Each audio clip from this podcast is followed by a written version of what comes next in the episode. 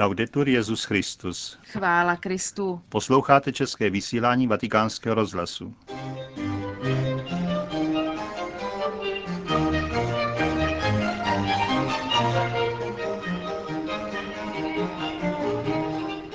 Benedikt XVI. Dnes navštívil dům Mariin Dar ve Vatikánu, který založila blahoslavená Matka Teresa z Kalkaty.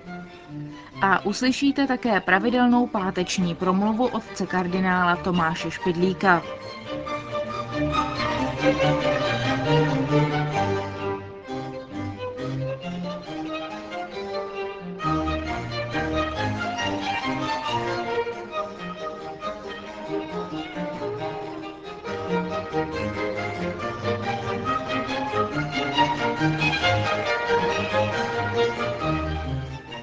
Zprávy Vatikánského rozhlasu. Vatikán.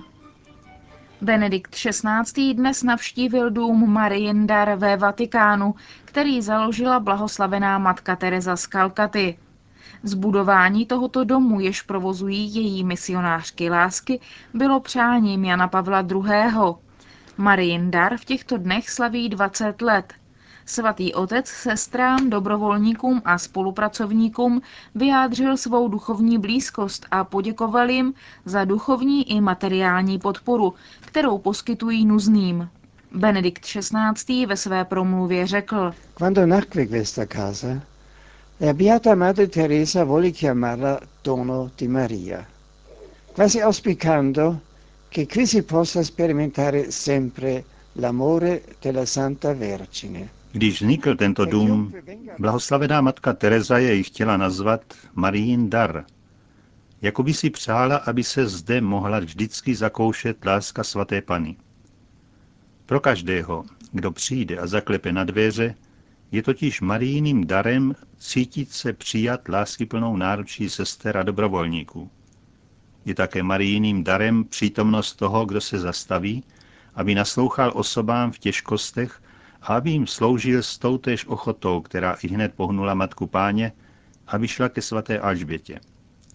Kéž tento styl evangelijní lásky spečetí a vždy vyznačuje vaše povolání, abyste kromě hmotné pomoci mohli sdílet všem, s nimiž se denně setkáváte, totéž nadšení pro Krista, onen zářivý úsměv Boha, které oduševňovaly život Matky Terezy. Matka Teresa ráda říkávala: Jsou vždy Vánoce, když dovolíme Ježíšovi, aby miloval druhé skrze nás. Vánoce jsou tajemstvím lásky s velkým L. Vánoční doba tím, že znovu předkládá našemu nazírání Ježíšovo narození v Betlémě, nám ukazuje nekonečnou dobrotu Boha, který se stal dítětem a chtěl vyjít vstříc naší chudobě a osamocenosti lidí. Přijal to, aby přebýval mezi námi a sdílel naše denní těžkosti. Neváhal spolu s námi nést tíži existence, se jejími námahami a jejími starostmi. Narodil se pro nás, aby zůstal s námi, aby každému, kdo mu otevře dveře svého srdce, udělil dar své radosti, svého pokoje a své lásky. Tím, že se narodil v jeskyni, protože jinde pro něho nebylo místo, Ježíš poznal obtížné situace, které mnozí z vás zakoušejí. Vánoce nám pomáhají pochopit, že Bůh nás nikdy neopouští a že nám jde vždycky vstříc, že nás chrání a že se stará o každého z nás. Protože každá osoba, především ta nejmenší a bezbraná, je cenná v očích Otce, bohatého něžností a milosrdenstvím. Soprattutto la più piccola e indifesa, è preziosa ai suoi occhi di padre, ricco di tenerezza e di misericordia. Řekl Benedikt XVI. A na závěr své návštěvy v domě Mariin Dar také řekl, že je rád, že se mohl setkat s generálními představenými dvou mužských větví rodiny, kterou Matka Teresa založila, s aktivními a kontemplativními bratry, misionáři lásky. Připomenul také, že jeho dnešní návštěva navazuje na tradici mnoha předcházejících, které vykonal jeho předchůdce Jan Pavel II. Konec zpráv.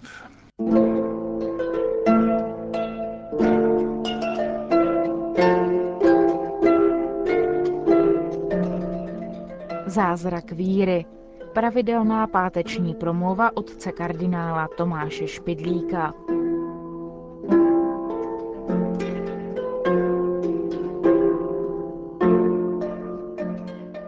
Mluvilo se o tom, co je zázrak.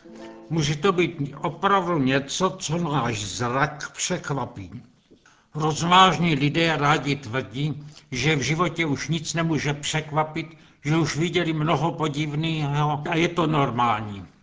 Začal se žertovat a měl každý povědět, co by ho ještě mohlo překvapit. První, kdo dal příklad, byl sportovec, kdyby kulhavý vyhrál maraton. Matematikovi se zdálo zázračné, kdyby dokázal někdo v číslech napsat poezii.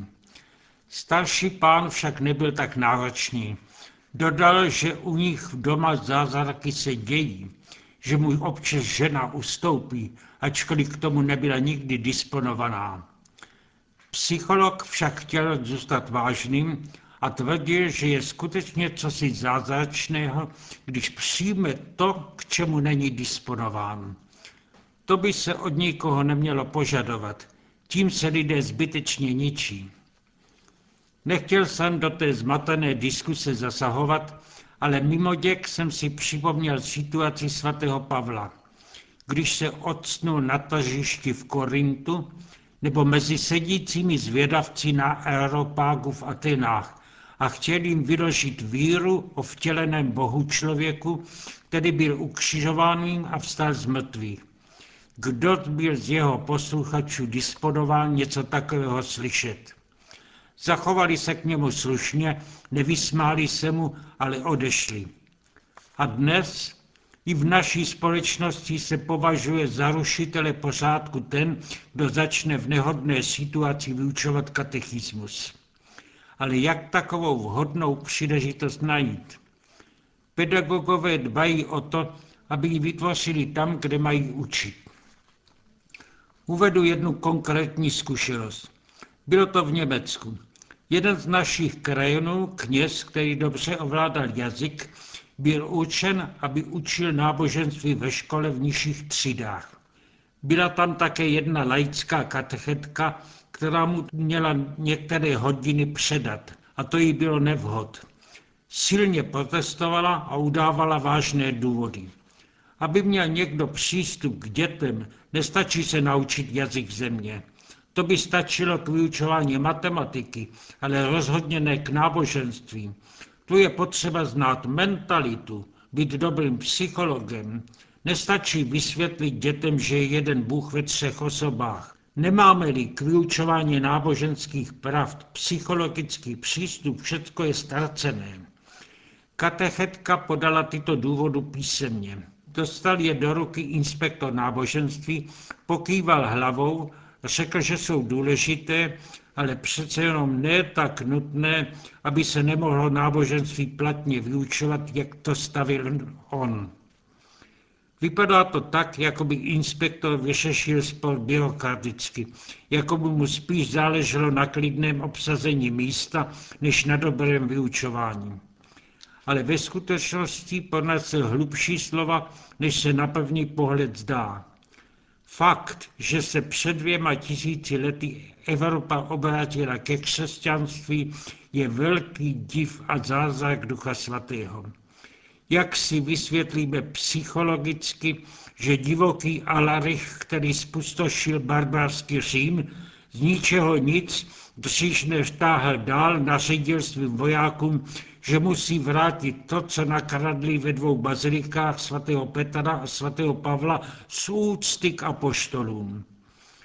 Ale nedělejme si iluze, že by byl menší zázrak, kdyby byla předechána psychologická příprava a dobrá dispozice k pravdám evangelia. Když sv. Pavel poprvé vstoupil na evropskou půdu ve Filipách, nevydali ho tam s nadšením, ale skončil ve vězení, které tam dodnes uchovalo jako památka prvního evropského protestu proti křesťanství. Za 2000 let už takových a větších protestů bylo velké množství. Dispozice k víře se zdají den ze dne horší, ale div divu, Víra doposud existuje tam, kdy už neměla psychologickou oporu. Vždycky si ji nějak najde, spojí se s kulturou, ve které žije, s duší národa, s folklorem. To má ovšem velké výhody, ale i nevýhody. Kulturiny mají svůj čas, přežívají, zanikají. Náboženství, které bylo s jejich formami úzce spojeno, umírá s nimi. Ale přece je tu velký rozdíl. Zemřelé kultury zůstanou mrtvé, její zbytky se umístí v muzeích, ale víra, která umírá s nimi, vždycky povstává z mrtvých, buď na stejném nebo na jiném nečekaném místě. Už jsem se jednou zmínil o tom, že jsem měl příležitost posvětit na Maltě sošku kopii pražského jezulátka, kterou z Čech darovali maltéským rytířům. Zmínil jsem se v kázáních o různých typech obrazu Krista. Každý umělec je přizpůsobí podle pojetí své doby. Nejstarší je proslulý Pantokrator, vládce nebe a země, Kristus na trůně. Zobrazení, které obdivujeme v klenbě nebo kopulích románských a gotických katedrál.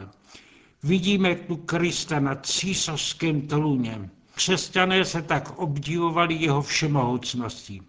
Rozsudkem římského vladaře byl poslán na smrt, zdárně prohrál boj o život, ale nakonec je to on, kdo zasedl na císařský trůn a je mu dána moc soudit živé a mrtvé.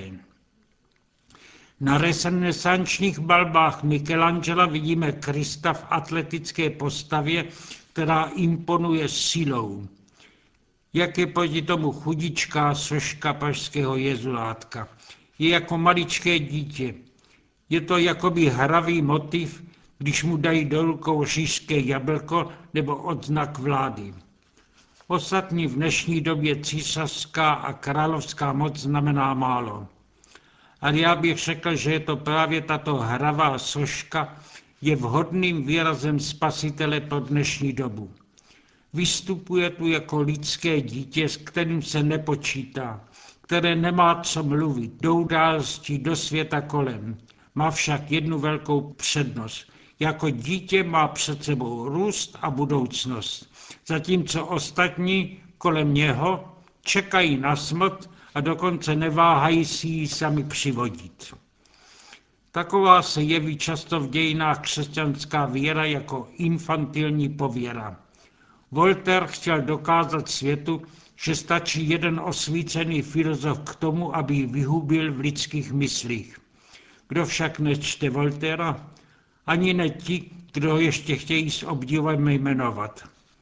Křesťanská víra není ideologie, ale život. V přírodě fakt vidíme, že nad mrtvými prvky vítězí živé.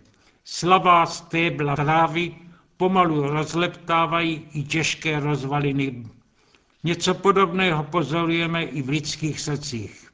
Tíží je balvany předsudků, ale milost víry je pomalu rozleptává a proto lidé znovu a znovu nacházejí víru v Krista, který přišel na svět, aby žádný, kdo v něho věřil, nezahynul, ale měl život věčný.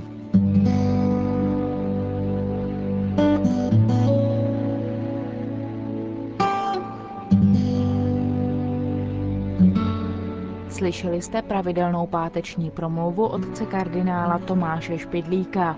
A s ní také končíme české vysílání Vatikánského rozhlasu. Chvála Kristu. Laudetur Jesus Christus.